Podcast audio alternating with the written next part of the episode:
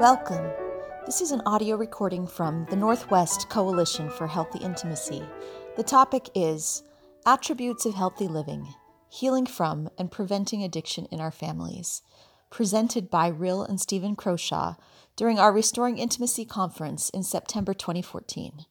Other recordings from that event are available on our website, www.healthyintimacy.net. We are pleased to be here today, and the, uh, the opportunity for us to speak to you is important to, to our effort in working the, uh, the program of SA Lifeline Foundation. The, uh, uh, the purpose of our foundation is providing individuals, couples, and families hope for recovery from sexual addiction and betrayal trauma. Um, very interestingly, as we've, when we first started our foundation, we didn't recognize the betrayal trauma element very well, and this is a relatively new understanding. And as Jeff talked about it, it's such an important component. So the purposes of this foundation are based upon our own experience in our own recovery. About six years ago, we started SA Lifeline because of our experience over a period of decades of struggling with this issue. So, struggling with the issue myself with sexual addiction and my wife with betrayal trauma. And in, in this process and in this struggle, uh, repeated attempts to figure it out and repeated failures, we finally recognized that there were ways to do this and to work this effort of recovery. And by miracles, we were able to stay together in our marriage through this process after we began to learn something about what we had, would have been great to know in the first place, we determined that it would be well for us to start this foundation. And as part of that, it's necessary for, for us to tell our story. We, however, as we do tell our story, hope that you will recognize that we don't want to make this about us. This is about the circumstances surrounding the challenges of sexual addiction and betrayal trauma and recovery. And we will, throughout this presentation, talk from a personal perspective of our own experience.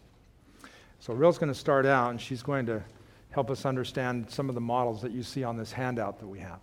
Well, we're talking about healing and protecting families. We, we very seldom use the word prevent, we talk about uh, protection. And so we're going to talk about healing and protecting families. Test. Okay. Your hand up. Um, because, and we're, we're hopefully going to end with this as well. We have a, a, husband and a father who is healthy, honest, humble in his efforts, um, connected with God and with others, and, and a healthy mother. And you'll see the, the dotted line. They have a few ups and downs. We all do. It's called marriage in this life.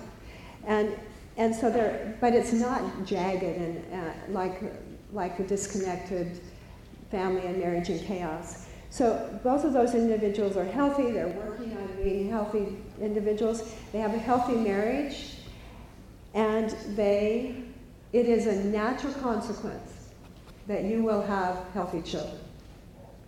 And so, how do we protect children? You've heard of some of the things that we have already been talked about, about by LeVar and uh, by Jeff. Educated parents. The, uh, we really like the Good Pictures, Bad Pictures book over here. It's a great start with children talking about how to talk about sexuality and pornography. Uh, Jackie is going to talk about healthy sexuality later on.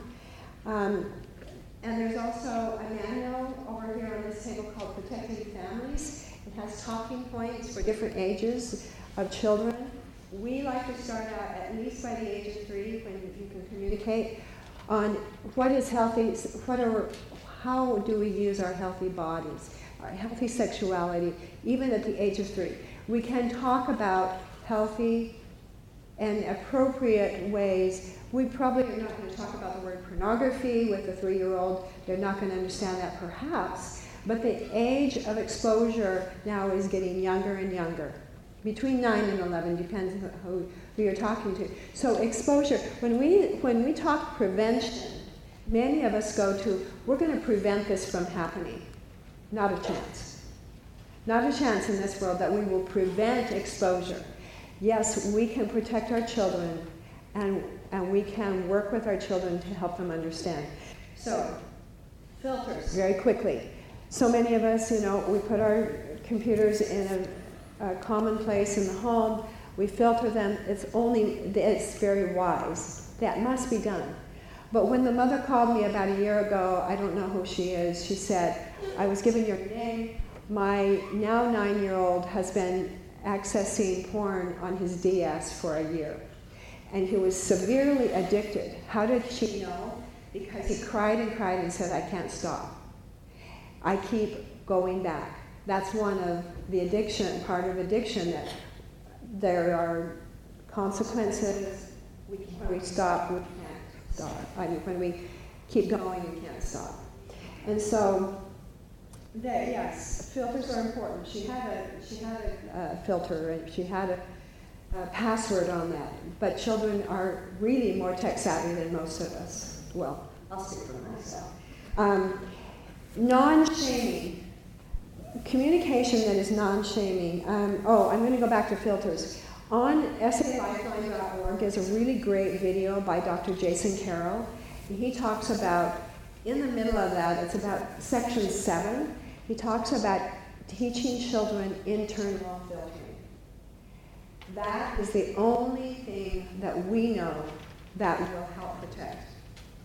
The internal filter is critical. That is teaching them that they're loved, teaching them with non-shaming ways, connected to parents and, and others around them, teaching them who they are as a spiritual being, and that they are part of a big picture. We're not going to talk religion necessarily, but there is a big picture, and we are all spiritual beings. And when we teach a child that, it helps them have more of an internal, internal filter. And those kinds of communications with children um, will help. It's not going to prevent exposure, it's going to help protect them. Um, then we're going to go to the non shaming. We'll talk about shaming for just a minute. So, the average age of exposure, we don't know exactly for a young man, but it's somewhere around eight, nine years old. Some say 11. My experience was age six. And most of the guys that I meet in the rooms of recovery had very early exposure, and that exposure generally came from some ex- accidental access. A friend may have shown them pictures at school. A friend, they may have been at a friend's house and he shows them this website. All of these various ways that a young person is exposed. And what Rhyll was talking about, if the first exposure has come to them without any conversations with their parents about healthy sexuality, then this first experience is going to be not just something they don't understand, but it is going to be potentially shaming for them because they'll immediately recognize that it's not it's probably not the right thing to be doing to be looking at pictures of a, the human anatomy that are in salacious ways so in my experience at age six i found a magazine in my brother's chest of drawers i had never seen pornography before that but i remember that experience vividly i took the mag- after i looked at the magazine i took it to my mother and I don't recall what she said to me. I think I would have recalled if she had shamed me, but I don't recall any conversations that were specific about what I had just experienced. And so that just kind of went on. In fact, in my entire life, my mother's been gone for a while, about 23 years, 24 years, I have really never had a conversation with her about healthy sexuality or with my father. And both of them knew that I was involved with pornography and masturbation. Let me give you another example of a person that I know and met in the rooms of recovery that when his father caught him with a pornographic magazine, and he was about my age, and so this would have been like, could have been in the early 60s or late 50s.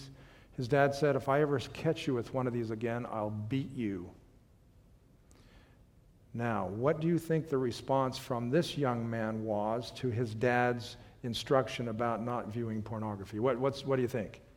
What do you think this young guy's response really was? I'll do a better job of hiding what I am just doing. The first stage of addiction, and we'll talk about it, is pleasure. I know that the first time that I saw pornographic images, that there was an intrigue there, and in some ways I could also consider that to be pleasure. So here's two examples. One mother, my mother, my father, that didn't ever talk to me. Another father who, in a very powerful and what I would call negative reinforcement way, told his son, This is inappropriate. But he didn't do it in such a way as his son really understood why it was inappropriate. He just knew if he got caught, he was going to get beat. Okay. So, so through the education, even being here, there can be a tendency. I'll, I'll speak for myself. I have been to many conferences and, and read a lot, and there can be fear come up in the heart of this mom. Oh no, my kids are going to they're going to grow up to be like that Ted Bundy. If I don't control it better, I just can't control everything. i have been learning that. We have seven children and 17 grandchildren, married 41 years, and I have worked darn hard to control everything. So we'll tell you another quick story that's personal to our own family. Now, we see a, a, healthy father, a healthy mother, and a healthy marriage. This happened after I came forward the third, third time one of our youngest sons, we have two boys that are twins, and I have permission to tell you this story from our son. He was about 16. We were visiting Rhyll's brother in California. In the middle of the night, he was caught on the computer in the office of his uncle doing porn. Now, we had no idea. We had no idea that he had been involved in pornography. He knew my story. He knew that I was also that I was personally working on recovery. We had talked about the dangers of pornography, yet he was involved. Now, here's a circumstance where he's caught with this pornographic, uh, going through this process of viewing pornography. What do we do as parents?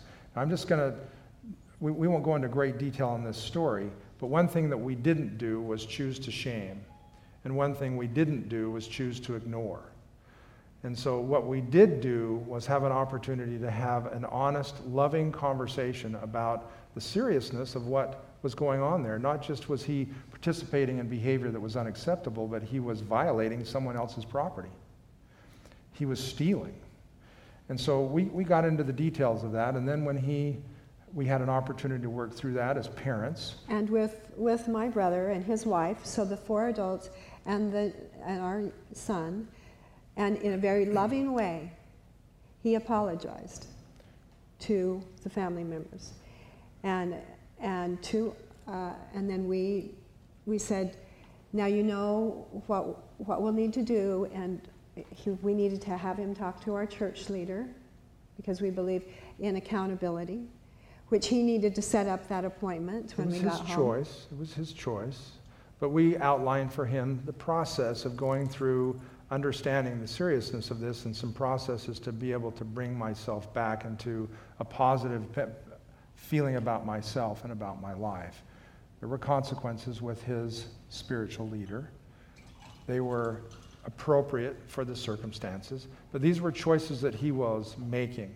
Now, our objective in these things was certainly not to shame him, but to help him understand the necessity for him to take responsibility for what was going on in his life. And interestingly, part of that opportunity was for me to be able to share some of my own experiences with him. As a father, I talked to him about my own experiences with what he was going through. And so that he didn't feel like I was pointing my finger at him without recognizing the challenges that he was facing in his own life. And that continued. That continued for some time, for actually a couple of years. Father and son met together, usually once a week, they talked about how things were going, how things were going just in general. And, and then actually decided to give him, when he had a 30 days, when he had been without porn and masturbation, he gave him his 30 day chip. And then he gave him his 90 day chip. And All when he was about his... 19, he left actually to serve a mission. And in an envelope I found all the chips that he had collected. That brought tears to my eyes. He's married with a young baby now and continues to be very honest about his behavior and feelings. We're 20 minutes in. Okay, so lovingly connected, accessible and responsive. That is so critical for parents, accessible and responsive.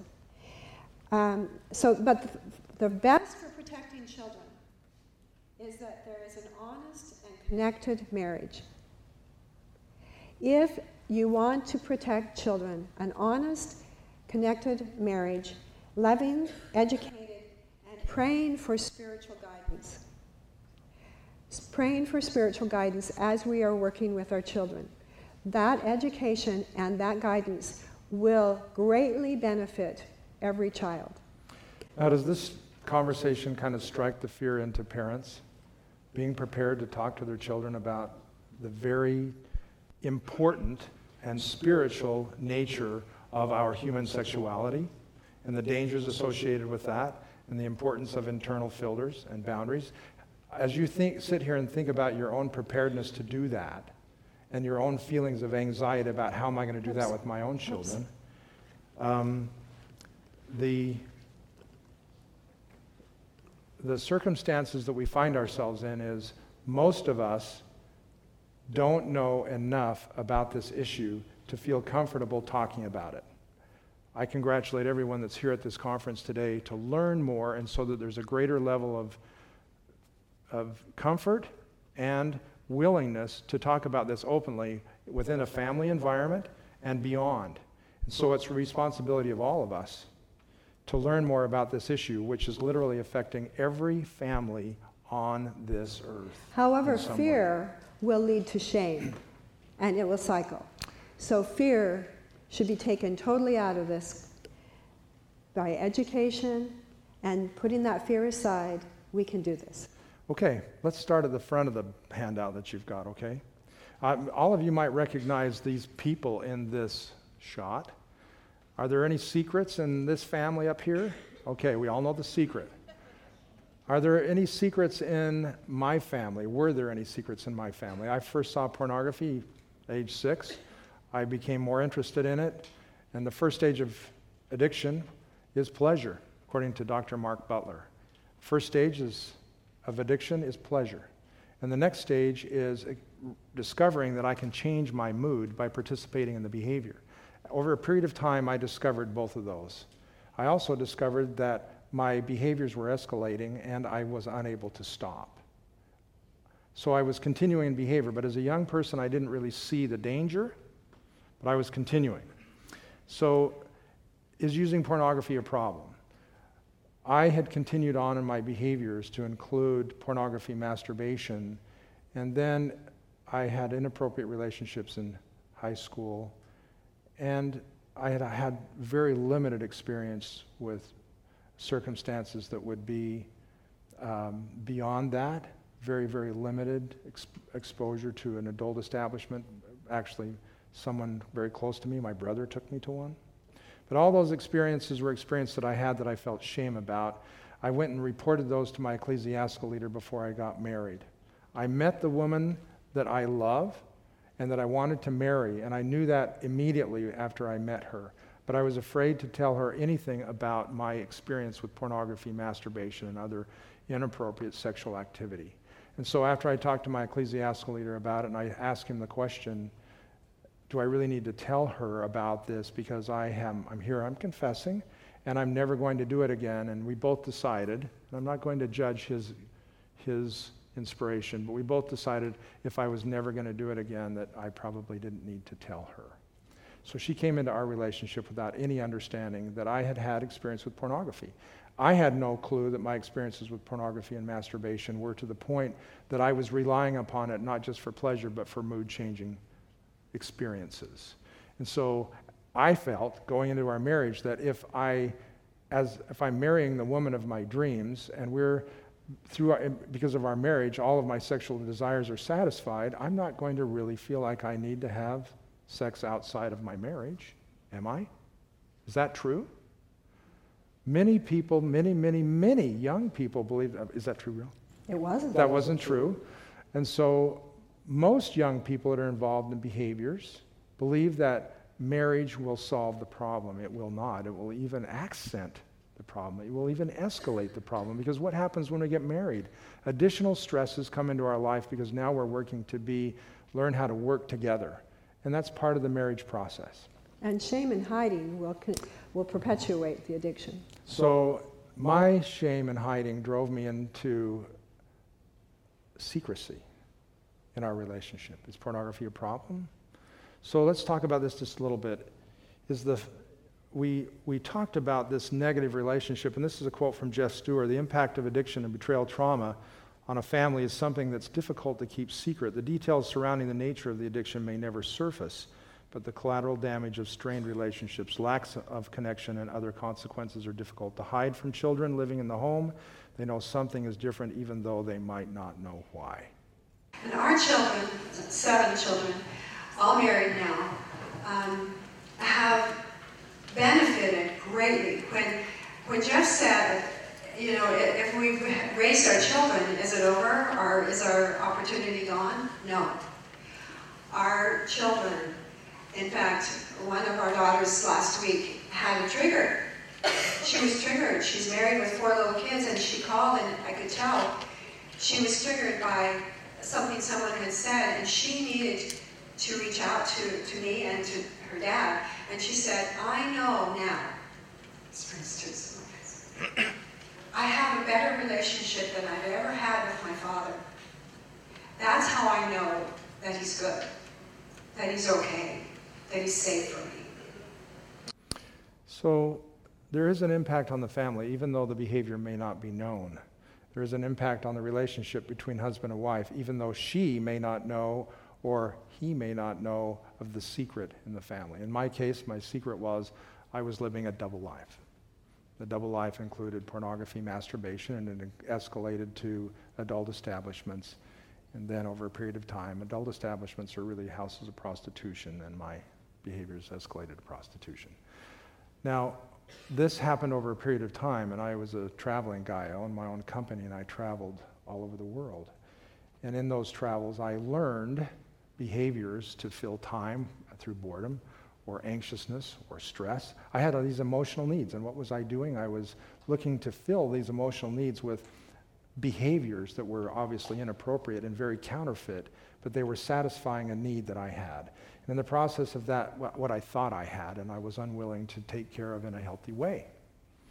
So it, this went on for the first 15 years of our life, our married life.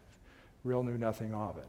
And she also had concerns about what do we do about this lack of connection in our relationship. Because we went to a, mm, probably four marriage counselors. Rhyll found at least four marriage counselors oh, because yeah. we needed to learn how to communicate, communicate better. better. Now, Rhyll didn't know anything about my behavior, but sh- what she was feeling is I can't connect with this guy. So, certainly, marriage counseling is the answer. And it wasn't because I wasn't willing to be honest. So I wasn't honest about who, what I, about the double life. And so how could he help us with an issue that was created by something that no one knew anything about? This is a really powerful quote. It's on your handout. Jill Manning is a wonderful therapist with great experience written a book called What's the Big Deal About Pornography. She's also testified before Congress. She has a PhD and has studied specifically this issue for many, many years. This is what she says about pornography pornography is neither harmless nor helpful. Pornography use is not simply a habit, it's mood altering, belief changing, relationship damaging, addiction forming, socially harmful, spiritually deadening, life crippling practice through which one practices the ways of the adversary. Is pornography a problem? If we look at it in these terms, it's life changing and life threatening. And pornography doesn't just stay with pornography because sexual addiction doesn't just want more, it wants different. And so, what is, does different mean? Now, I'd like to just have you look at this. Let me explain this. This is a very simplified version of what you have on your sheet. In the center, we see God, and around that dark, around that, the dark image of psychological, spiritual biological and social. We're talking about an individual in that dark area with God in the center. And so we are complex beings and literally are, are powered spiritually by God. And so if this issue is, if this is who we are, what is this issue doing? So I'm, we're just going to quickly go ahead and punch it down. We're going to put Jill Manning's quote on, on this slide and see what it looks like. So, mood altering, belief changing, relationship damaging, addiction forming, socially harmful, spiritually deadening, life crippling. What has happened to the individual that has these components, these complex components? The individual is literally being smothered by this behavior. And in my case, the double life was getting extremely heavy. Who, we're still seeing God in the center, but at this point, who is in the center of my life? Anybody want to venture a guess? The addiction? I am very self absorbed. I am selfish. And that is my now I am always in protect mode. And so my behaviors become addict behaviors, not just acting out, but addict behaviors that you see on your sheet. And what do they look like? Lies, deceit, anger, resentment, tired all the time. That's what happens to a person who's living a double life. It's, a, it's very, very heavy. And it takes a lot of power out of my existence to be able to maintain that double life. And so, what you see on this circle right here is a person that's challenged in his life, in this case with me, with putting forth an image that looks like I'm healthy, but actually knowing that I'm not. And that takes a tremendous amount of energy to do. Now, this tractor is addicted to porn. we have to have a little breakup of this session because it gets so quiet. I don't hear anybody breathe. That's why we have to ask questions. But this tractor is addicted to porn. So, what does that image suggest? Here we have a very powerful piece of equipment that's designed to do great things. Yet it is completely incapacitated because why? It's stuck. Now, for all of us that have had experience on farms, I grew up on a farm or have been stuck before, what happens when I try to get myself out of this by sitting on there and spinning my wheels? Spin your wheels, folks. What happens? Go lower and lower and lower. I'm just sitting there going nowhere, going lower because I'm trying by myself. Now, you see a tractor in the background. It's going to take about four more of those to get that tractor out. But here's the point that addicted tractor is not going to get unstuck by itself. So, is recovery possible? And the answer is the submission of one's will is really the only unique personal thing we have to place on God's altar. The many other things we give are actually the things we have that He has already given or loaned to us. So, if you look at the next, if you look at the next couple of ideas, what we're going to talk about here is recovery. So we're going to get into the recovery mode. We can see that addicted tractor looks pretty incapacitated. But I'd like to give another quote that's a little bit on this same step, and that is You may be powerless over your addiction, but you are responsible for your recovery. You may be powerless over your addiction, but who's responsible for my recovery? My wife? Oh, I try. My ecclesiastical leader? My therapist? My friend down the street? Who's responsible for my recovery? Anybody got an answer to that? Me. I am the person that's responsible for my own recovery. So, this, is, this has to be my attitude. Faith plus courage plus action plus grace equals recovery from sexual addiction. Now, there are actions, but my attitude has to be there. I may be powerless, but it's still up to me to do it. So I'm gonna, we're going to now get into some issues here that talk about recovery. And in my own case, there were three attempts. We're going to run out of time here, so we're going to have to be very quick. The first time that I attempted to break away from this addiction, I was age 36. I came forward and I disclosed all to my wife. And you can imagine the trauma in that experience. I disclosed to my ecclesiastical leader I wanted to stop the behavior. There were serious consequences for me, but I wanted to move through this. And the advice that we got not understanding what we were dealing with was don't look back, repent, move forward in your life. Don't talk about this anymore. That was the advice that we got. And forgive. And forgive. So repent and forgive, move forward, don't talk about. Now, I had no clue what addiction was, but I obviously was addicted, but I, I wanted to stop the behavior. So that was the first time, and that's exactly what we did. In fact, when Rhyll Subsequent time passed. Hey, how are you doing? I'm doing fine. Three years later, I was back. That's right. And we're not supposed to talk about it, remember? And so the three years later, I, I didn't change my lifestyle at all. I continued traveling man, and after a period of time, I f- the white knuckling of wanting to stay away from the behavior wore down, and I went back to behavior. No, it's important to understand that you can be white knuckle sober. And he could be for three years. Now, everyone around, if he was going to therapy, everybody would have applauded, white knuckle sober. But what, sober is not recovered or recovering. We never say recovered because this is, is- a process. sober is- is, I'm not doing that. I can't, I can't, I won't. a critical element of recovery, but it is not recovery. But it's the first part of recovery because if we continue in behavior, we're continuing, and Dr. Hilton will talk about this later in the day. Our brains are not going to have a chance to heal. The compulsions are not going to way, go away if we continue in this behavior. So we have to figure out how to stop. But anyway, three years, but I was back in the behavior. Seven more years went by before the chains got too heavy and I came forward again. So there's a lot to this story. And if you want to read some more details, the Rhyll's book is giving more details than what we'll give you here today. But I came forward 10 years later after the first time because the chains were too heavy.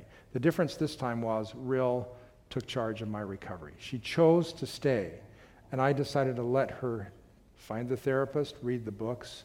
I went to two or three 12 step meetings and thought they aren't for me. There's a long story to that. We had some therapy, cognitive behavior is about all we talked about. Don't think about that anymore. And three years later, I was back in the behavior. Our story's got to shorten down here.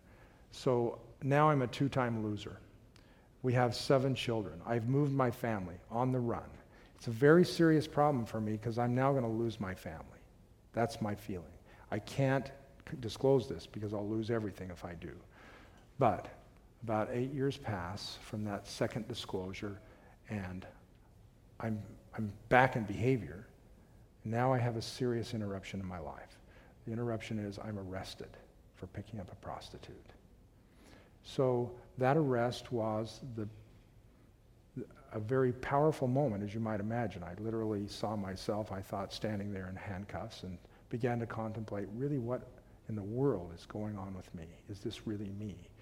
And yet I still wanted to hide it. The next day or the day after, I went and found an attorney. He told me he could get me off. There's no way they can prove your guilt. I had a moment of relief, but I couldn't live with it. So on September 11th, which is just a couple of three days ago, I had what I will consider to be a spiritual experience. And that's after I began to contemplate who I am. Do I, did I believe in God? Do I believe in God? And I, that's a very curious experience to have to actually ask oneself about my belief. And as I ask myself questions like, do I believe in God? Will, he, will I meet him? Will he know me? Will I tell my story? I could only answer yes to all those questions because I'm a believer, and as I asked myself the questions, I could not deny. And so that event of being arrested put me on a pathway that was different than any pathway I had ever been on. I had a change of heart. I determined that no longer could I live this lie and something different had to happen. And the only thing that I could think about in that process then on the night of September 11, 2005 was I made a decision, and the decision was I will come forward. That's all that I knew how to say. That's all that I could, that's the only thing that I knew is I would just, I said to myself, I will come forward. And the moment that I said that to myself, my feelings of can't do, I will lose everything, this is the worst thing that's ever happened to me in my, in my life, changed. I didn't see a light, I didn't hear a voice, I just had a change of feeling. And the feeling was, it's going to be okay. But I had made the decision that I would come forward. And so what I did in this process was, instead of focusing completely on myself and all my problems, I changed my focus to what is powering my life and who am I and what is my relationship to this power that I know as God. And so we'll talk a little bit now about recovery, honest, humble, accountable, and willingness to serve God and others. It started out with, at that moment, I made the decision that I would tell Rhyll exactly what was happening by 9 o'clock the next morning. It was a Sunday morning. There's a story in that, but I did follow through. I delayed until five minutes to 9, but I did follow through. Someone says that that's addict behavior to be procrastinating to that degree. We're going to talk um, a little bit about what I was going through. Um, the third time, I basically was done. Um, it had been 32 years of marriage. I had been trying to fix the relationship in whatever way I could. Um, the first time he had come forward, um, I was pretty naive. I had never even known anyone personally who had had such behaviors. I was naive, I was blown out of the water, and I stopped my emotion deep. I cried very softly and thought, forgive 70 times 7, okay, I can do this. And that experience, I recognize as I look back now, I had a lot of fear. And I, I wanted desperately to keep, you know, put more nice notes, loving notes on his pillow and his suitcase and be, be more. Do I, I, apparently I need to be more sexual. Apparently I need to be better at keeping the house clean. I need to keep the, house, the kids, you know, I need to take care of things better. Because somehow I believed that this was my responsibility in some way. I learned on the second time. It was not my fault. I cannot control it, and I cannot fix it. That was really hard for me. And as women who want to really get in and where we can work with things and we can help change things, and I, I thought, so the second time, I was mad for the first time. I was angry. I'm not an angry person, but um, when I wrote my book, the girl, the girl that was helping me said, how did you feel? I said, I wanted to beat the hell out of him. And I said, oh, can't put that in there, though. I don't want people to think I swear, actually. I grew up in Montana, you know, and I could say a few of those words. But, but no, knowing, you know, and I, I, I thought, literally, if I could beat the literal hell out of him, mm-hmm. I feel better and so would he. And, but I didn't, of course. I didn't even throw anything. But I was so frustrated. But at the same time, I was on my face, sobbing my eyes out. Because of the lies, the betrayal, and the effort that I've been putting into the family. And so here came strong me. But I believed also that not it was just not going to be about me. It was going to be me and God. Because he apparently, it was the first time that there was any thought, he has no control over this. And so somebody's got to help him. Who was it going to be? The person who had been most damaged, right? But that kind of, I'm going to have strength and pull through, put him in my hand cart. And occasionally I'd say to myself, I am pulling this whole family and you've got your legs dragging out. You're not, you're not with us, you're not helping. And yet I still thought that something could change. Rhyll's talking now about her feelings on the second On the second time. So the third time, it was like a couple of tears, and I thought, and I literally had a surrender moment on our front lawn, where I turned my hands to heaven and said, "Take him. I can't do this anymore." There was a feeling of sadness, and it's over. But there was a feeling that I knew only one thing. I didn't know where I was going to live. I didn't know what. I figured the marriage was over. I felt so much sadness. However, there was one thing I knew. God loves me, and He would take care of me and my family. I didn't know what that meant for Him. And, and so the picture that you see um, that we started with of the two canoes, I realized I was in my own. I've been really trying hard to paddle my husband's canoe together. And I, the more I recognize, I know that we are in our own. However, we choose whether we're going in the same direction or not. Thankfully, the story in the past nine years is that we have chosen to go in the same direction. But that's been a lot of nine years of hard work. And so, what is betrayal trauma? We need to, we need to talk about recovery for just a second. And It's that- the same, you can see that it's the same.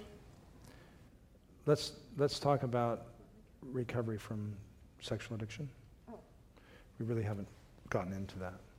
So, this diagram that you see here, the third time that I came forward, I recognized again that I needed to put God back in the center. I didn't recognize that to the degree that it was really happening, but I really did steps one, two, and three in my sleepless night on the night of September 11th, where I recognized that my life was out of control. That, that's step one. Step two, that I believed in God. And step three, that I would surrender and let Him help me. And that surrender was basically an admission that I would come forward and be honest. So, honesty, humility, accountability, and willingness to surrender to God. That is the attitude that I have to have in recovery. All along the pathway, I have to maintain that attitude. The challenge is, is this is a very difficult pathway, and you saw the picture of the tractor that's addicted. On my own, I can't resolve this. I need help. And so you can see those areas on the outside in the blue. They're areas that I need to take responsibility in my own efforts of recovery, managing my own recovery, taking charge of my own recovery with a willing heart says, I will gain education. What am I dealing with? An edu- I'm dealing with an addiction. What does that mean? Spiritual guidance. Where is that going to come from? And I'd like to just have you think about it in these terms for just one second. Can I just give you a scripture out of the Bible? Spiritual guidance. John 4, 20, 14, 26. But the Comforter, which is the Holy Ghost, whom the Father will send in my name, he shall teach you all things and bring all things to your remembrance whatsoever I have said unto you. Now, if we think about spiritual guidance, I know that we often hear we need to pray more, we need to do scriptures more. Is that true? Absolutely true. And it is critical in, in my own efforts of recovery that I took that to heart and understood more about what that meant.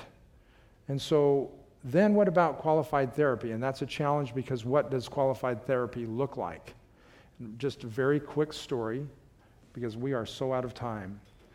When I chose recovery the third time and I knew that I needed a qualified therapist, the Lord's hand was in my effort to find qualified help and the right 12 step group. The therapist that we found, out, found was qualified, one of the great therapists, in my opinion, in our opinion. But I, we went to his office. I asked Rhyll if she would go. She agreed to be there at least. I told the therapist my story. And it took about 50 minutes of the first hour session. And after I had told him my story, then he doesn't, he never interrupted me.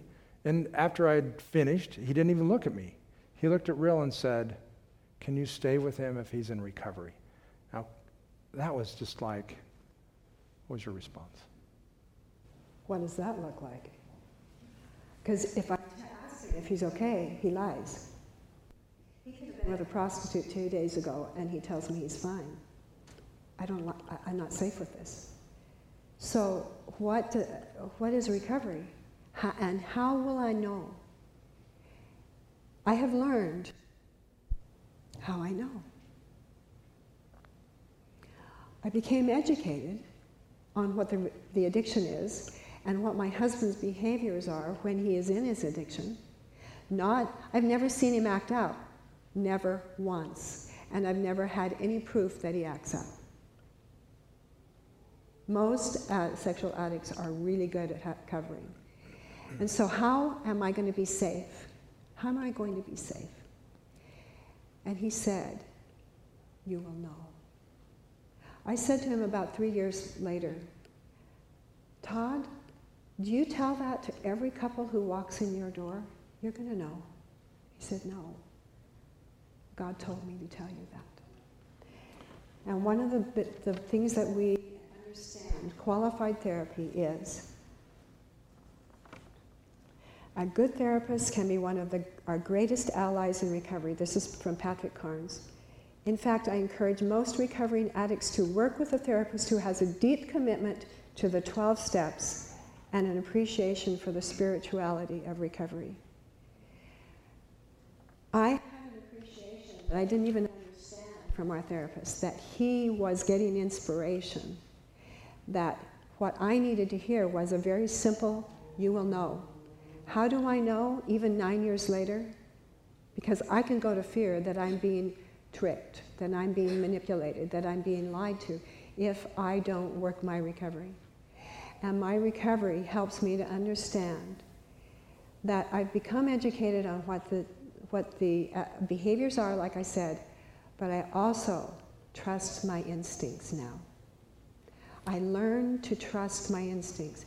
When I believe that I don't feel safe, because my husband is not an angry addict, he's a disconnected one in his addiction. And so there are some behaviors that I've learned to understand which are, you're not safe. And I keep a boundary around my safety.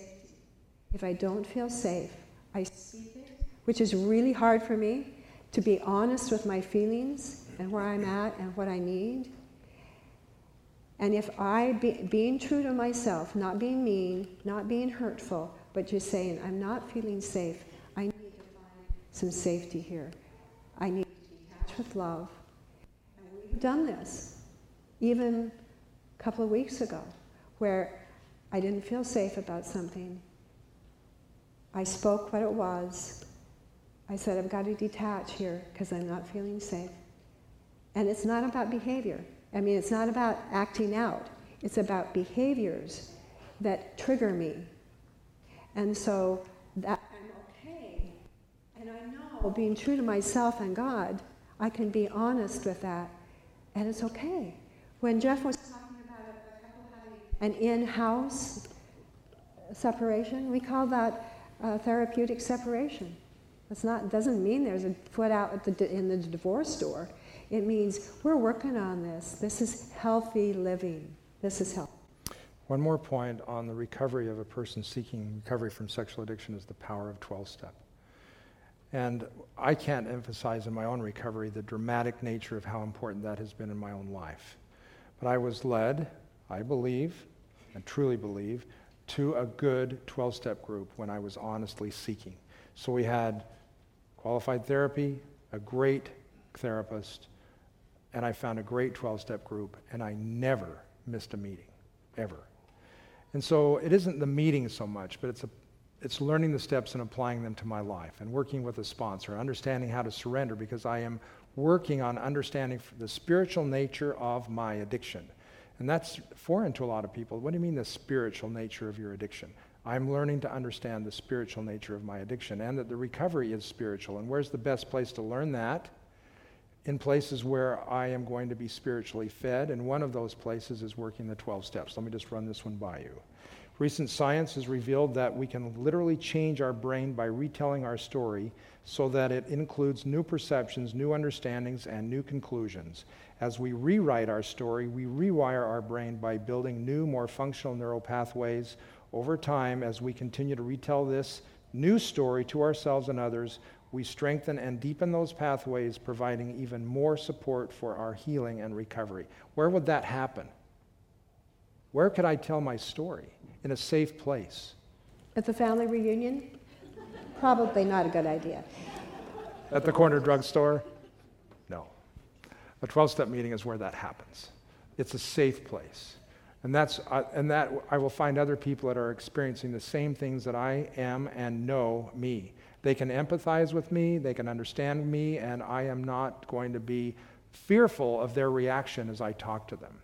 So, when we talk about these actions of recovery, spiritual guidance, we can talk about what that means, and it's broad qualified therapy, etc. 12 step is fundamental. Now, we, we could like do it, we'd love to do a whole 12 step meeting, we'd all just join in. But my name is Steven, by the way. Hi, Steven. And so we, but, but if we can't emphasize the value of that enough in our own recovery. And, and for me, too. Uh, you know, Jeff showed the, the tortoise with the, the rabbit on top, the hare on top. I love that. because actually Steven, Steven kind of took off when at the last time he came forward. And I didn't know if we were going to stay together. It was going to be one day at a time for a long time. Uh, and, and he actually moved out to the camper for a while on his nice own. camper. Nice camper. You know that story. That It had a heater and a bed. um, but, but he started going to 12 step every week. It was the 4th of July, and, and the, kids, the kids knew where dad was because he had told them that each individually there's his story of the third time, which was really hard and extremely healing for our family. And as they watched dad going to 12 step, no matter what was going on, working his recovery, we went to therapy for two to three years, him a little longer than us together. And I didn't start 12 step until five years ago. So, about four, three and a half years in, I thought, well, we'll start some 12 step groups and give some space, but certainly I don't need it. My life is not unmanageable. Talk about denial. And, and when I started act- actively working 12 step, I probably have learned in the fa- past five years more about myself, understanding the how to be true to myself, um, how to set appropriate and healthy boundaries, how to change the things about me that cause other people pain, and take my own accountability. I've learned more about myself probably in the last two years than I did in the first three. Steven continues to go to two to three meetings a week, and I, I never want to miss mine. And that has been probably the, the basis. The therapy was an excellent place to get us educated and get us off to a good start. But when they say we practice these principles in all our affairs, that means in every part of my life. I practice these 12 steps in every part of my life, and I work with my sponsor. I still call her. At least sometimes every other week, sometimes a couple of times during the week. Depends on what's going on, what I need to work on, and what's going on with my life. If I'm out of serenity, if I lose my serenity, I call my sponsor, I'm on my knees, I'm on my phone, and I'm writing it down and putting it in the box. It works. It works every time. That surrender to God blesses my life as well as Steven working is. Well, just on the last slide, back it up just one time. The interesting thing is, is that this, the model for recovery from betrayal trauma doesn't look very different than the model requiring recovery from sexual addiction, does it? They look almost identical. There are different actions on the inside, of course. Honest about needs and emotions, connected with God and others, healthy boundaries. But the basic, Instead of who was who was in the center of my life in his, when I was unhealthy and he Th- This is a test on your quiz, and it's actually on your handout, so you can get this question right. Who was in the center of my life. Me, like him. The addicted spouse. When I realized that, and so many of us who are going through this don't get that. But if I was trying to make it, if I was trying to fix something for him, make him feel better, keep him from doing it, checking his computer, all of those crazy making stuff puts him in the center of my life. If I am angry as everything at him and he keeps bugging me and this and this and this and this, you know, it's the, the codependency at behaviors or the contradependency like to hell with him. He's still in the center of my life. Who must be in the center of my life? There is a higher power. It's God Heavenly Father. He is must be the center of my life in order for me to have my serenity.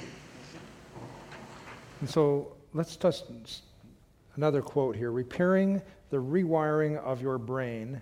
And remember, betrayal trauma is also a situation that's involving changes to the brain, almost identical to the addiction behavior itself. Repairing or rewiring your brain is a daily, concentrated, repetitive process. Wow. What about those guys that come to a 12 step meeting and say, you know what, I'm here for my 12 week program?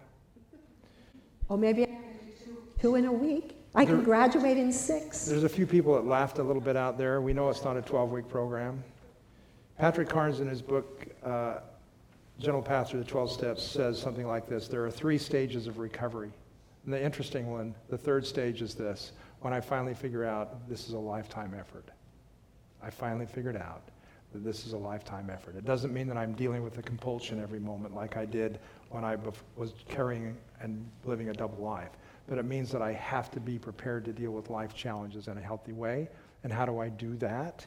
So the results are real, measurable, and often remarkable. We trudge, get this one. We trudge our way to sanity and serenity. This is not an easy pathway. And a lot of people want to know when do I get done with this? But I can honestly tell you that it is not painful, as painful on year nine as it was on week one. It's work, but it, is, it has a different feel to it. You can whistle or sing a song as you stretch. Yeah, let's do that. Okay, Um, we're out of time, and so we're back to what about the kids? We didn't talk a lot about betrayal trauma. We appreciate the things that have been said by Jeff Stewart about betrayal trauma, but you can imagine how it existed in our relationship, and we didn't figure it out specifically until, I'll say four years ago, was the first time that it was ever mentioned.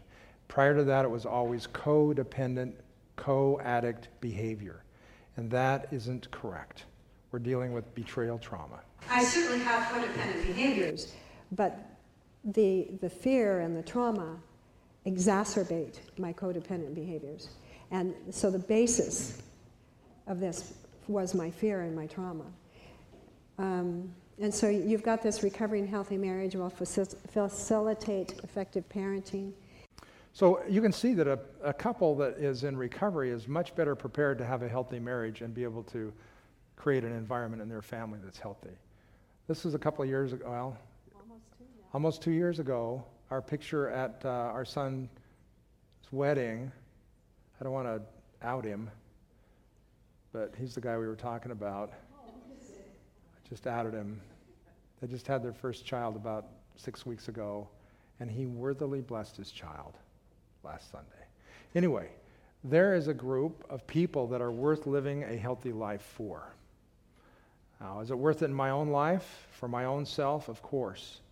But what about the opportunity to have a joyful relationship with family and not feel like every time that we're together, I'm a hypocrite carrying a weight of a double life? Doesn't have to be that way.